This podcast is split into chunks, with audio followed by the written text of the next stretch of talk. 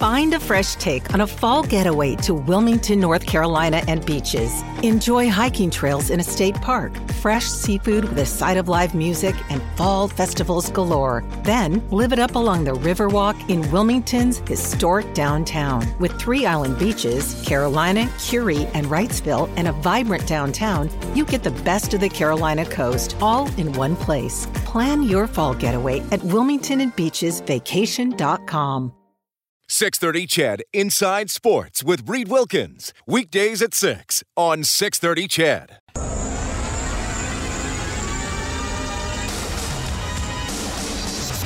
Kane, right face off touch, shoots and scores. Evander Kane powers home his second goal tonight. Ryan Nugent Hopkins, McDavid left circle, cross ice, one timer score. This game is tied.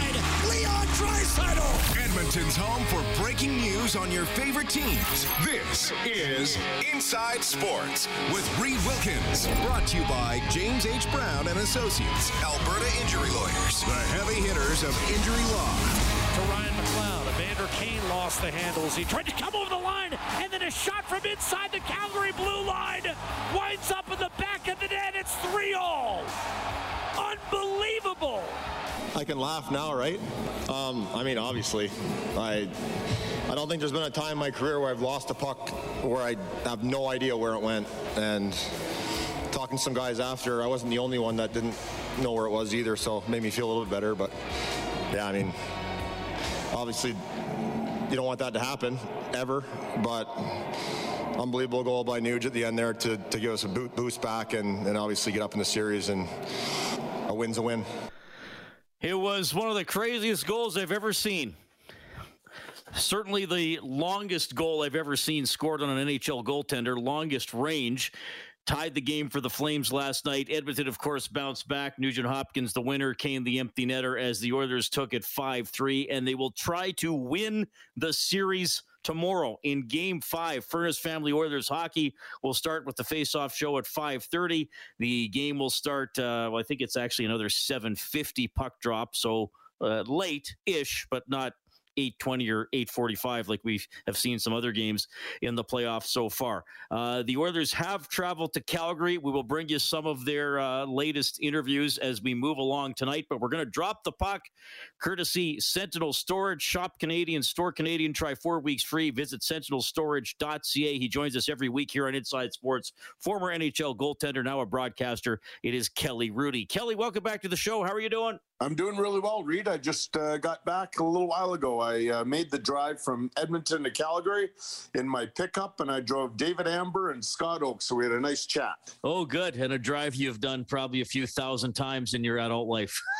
you got that right. Especially in the old days when I worked just with uh, Hockey Night in Canada on CBC, and I worked the Western broadcasts. And uh, man, I'd be in Edmonton, I don't know, 10 times or more during the regular season. And back then, if they were in the playoffs, and uh, then on my own personal time to see my family in Edmonton. So I love that drive.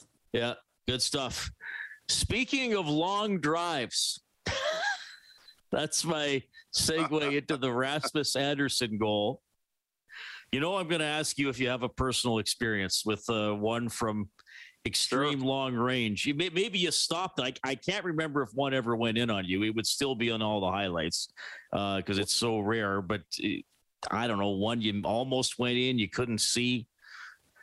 Oh gosh, no! I I've always said this. Anytime there's a goal that goes in on a goalie um, from long range, and I asked I'm asked the same question. I'm like, oh, of course, we all every single one of us that ever played any length in the National Hockey League has a story or two to share from uh, that sort of uh, similar experience. And mine happened to be, I believe, my second year in the National Hockey League, and uh, we're at home playing the Vancouver Canucks. And if I think you might remember a guy by the name of Patrick Sundstrom.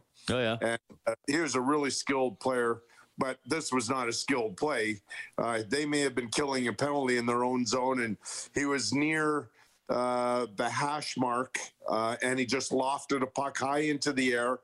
And uh, I didn't play it properly, of course, because the rule of thumb, really, for a goalie on a puck that's way high in the air and it looks like it may come down just in front of you, is sort of come out and meet the puck before it has before it can bounce very much, right? Because once it bounces, if it's on end or something, it can go anywhere. I remember a, a pokey Reddick goal scored by Willie Huber, I think, in Madison Square Gardens, where it it took the craziest hop I've ever seen in my life, and so that was the case in mine. And I probably had some other close calls, but uh, this one, Sundstrom was a goal.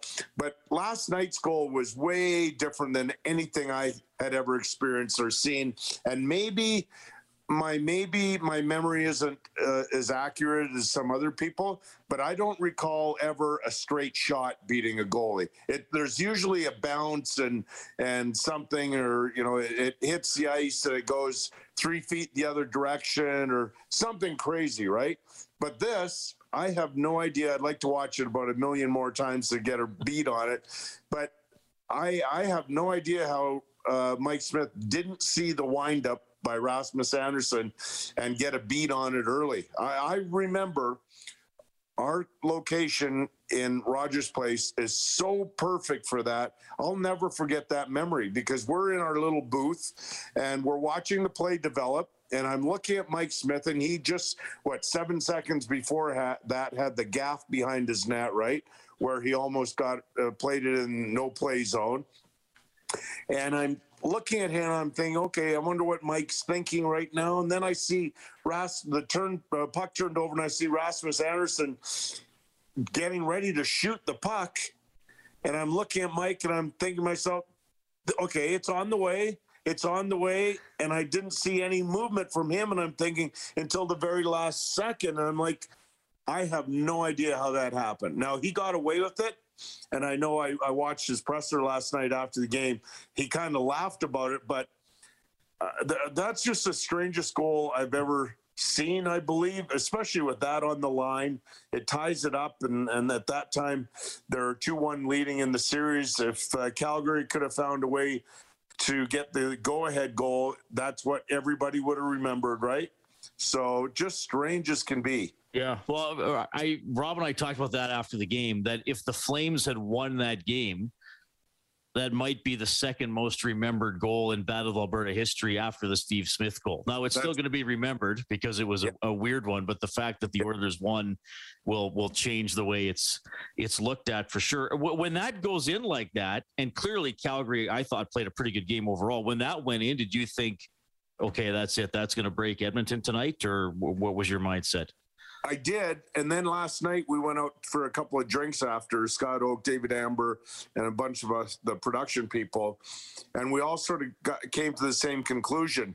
Mike Smith might be one of the most mentally strong competitors in any sport to come across uh, because I just don't know how he rebounds all the time from all these things. Whether it's a bad giveaway in the first game to the LA Kings that led to the game winning goal, then he pitches a shutout the next game. And last night, uh, he made what I thought were three really big saves before Nugent Hopkins scored. Uh, I thought there were two exceptional saves on the same rush uh, to Smith made off of uh, Mikael Backlund. So I have no idea how this guy does it. And so at the moment when I thought, yeah, all momentum in Calgary's favor and Mike Smith, and I'm sure is going to collapse. I should never ever go down that road again with him because he is so puzzling to figure out. Yeah, in a good way. Yeah, well, I, I mean, somebody called us about Mike Smith the other night, and I, I said with Smith, I'm, I'm sure there's a part of his mind where he's thinking, or maybe he isn't, but he looks like he has that kind of attitude where he'd say, yeah, go ahead. Tell me I'm done one more time. Point out I'm 40 one more time. Just keep telling me, right? Yeah, he's defiant. And I love that. I've always said that. Uh, that's what always I admired about Chris Osgood when he was with Detroit. And uh, people would sort of suggest that uh, he has nothing to do with Detroit winning Stanley Cups, and they're very dismissive towards him.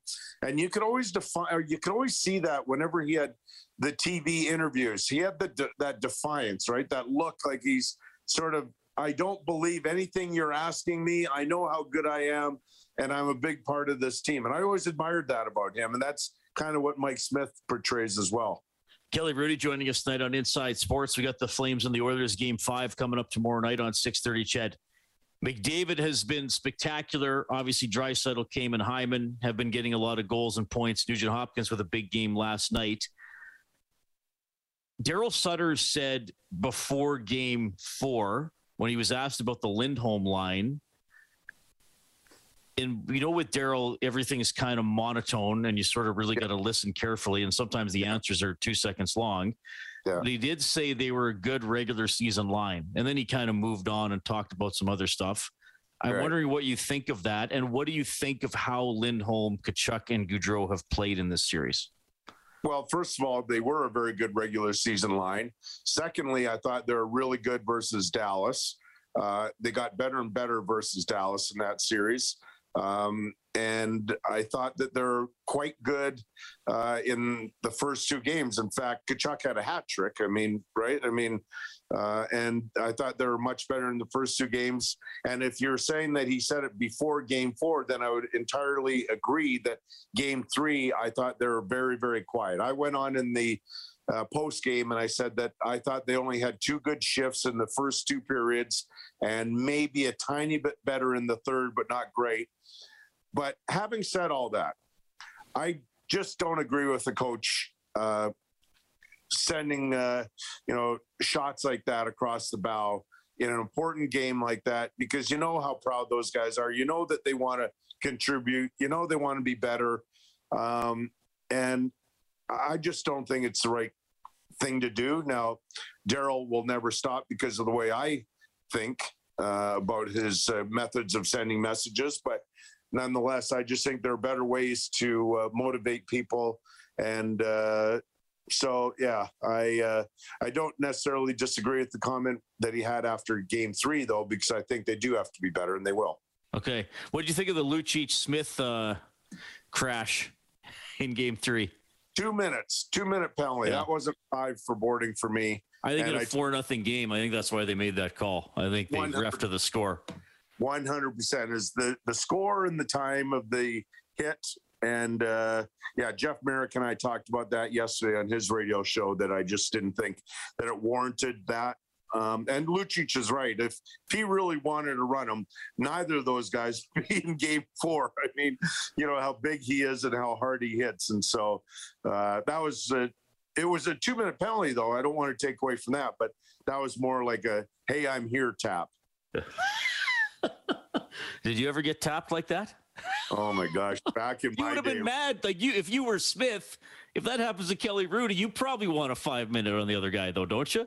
Oh, I would, but it would have been. I would have gotten up and I would have attacked him and all this. Uh, back then, Reid, there the rules and the how the game was called. Just, just if you ever do feel like going down that rabbit hole, go on YouTube and watch a game from the 80s and 90s and and how goaltenders were open season and and we would hit guys with our blocker all the time right in the head.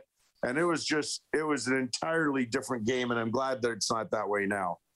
Okay, give me a minute on uh, what needs to happen tomorrow for both teams.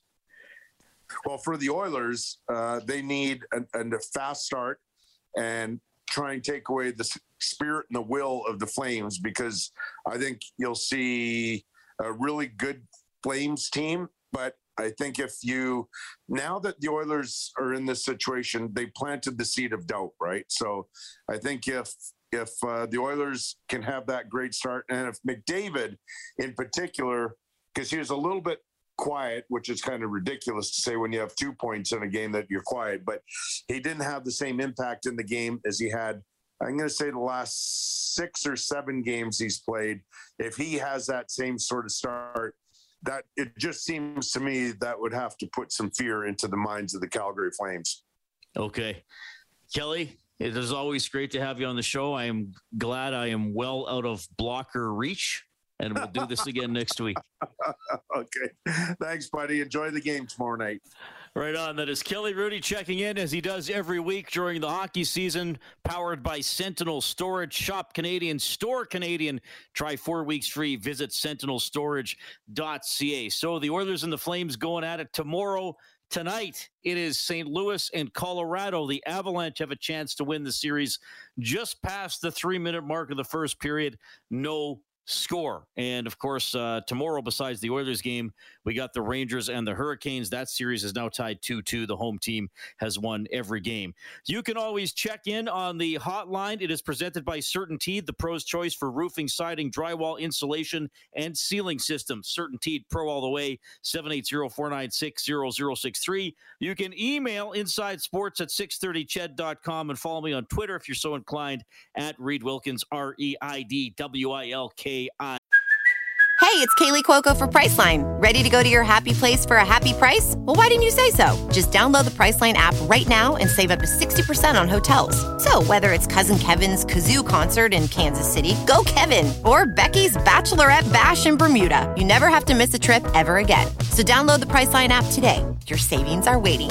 Go to your happy place for a happy price. Go to your happy price, Priceline. INS. Mac T is coming up between 6:30 and 7. This is Inside Sports on CHED.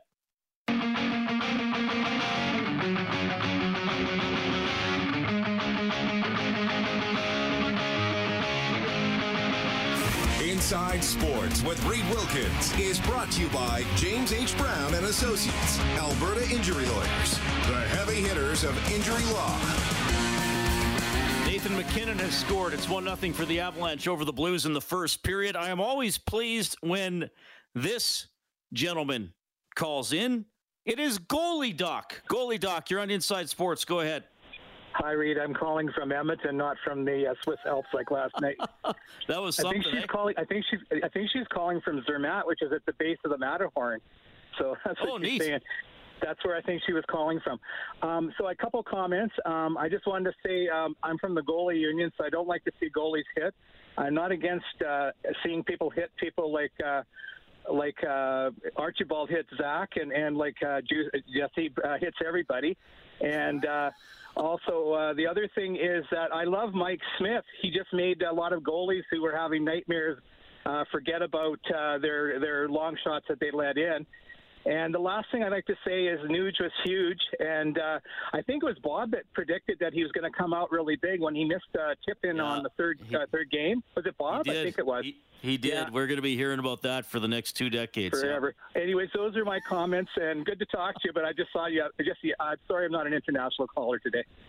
No, that, I, I love hearing from you, goalie doc, because uh, you always make good points and you're well spoken. And that was fun on overtime open line last night. I believe we had a caller from Boston, not Scott from Boston, the guy who used to call in quite regularly a few years ago. And when he, when he called in once this season, uh, he fell asleep while he was on hold. And, and seriously, th- I know some people thought we set that up. We did not set that up. Scott fell asleep, and we went to him, and he was snoring. Uh, so we had another gentleman from Boston who I, and I tweeted out his information because he said I want to meet other Oilers fans and know if there's anybody in Boston to watch games with. So I posted that on Twitter earlier, and then we had was it three or four people from Australia, Kellen? At least three. Yeah, at least And three, then- maybe four. And, then we had a uh, a woman calling in from Switzerland, which was which was pretty cool. Oil country is very very big. Our next guest knows all about oil country. He's been living it for most of his adult life. Craig MacTavish is next on Inside Sports.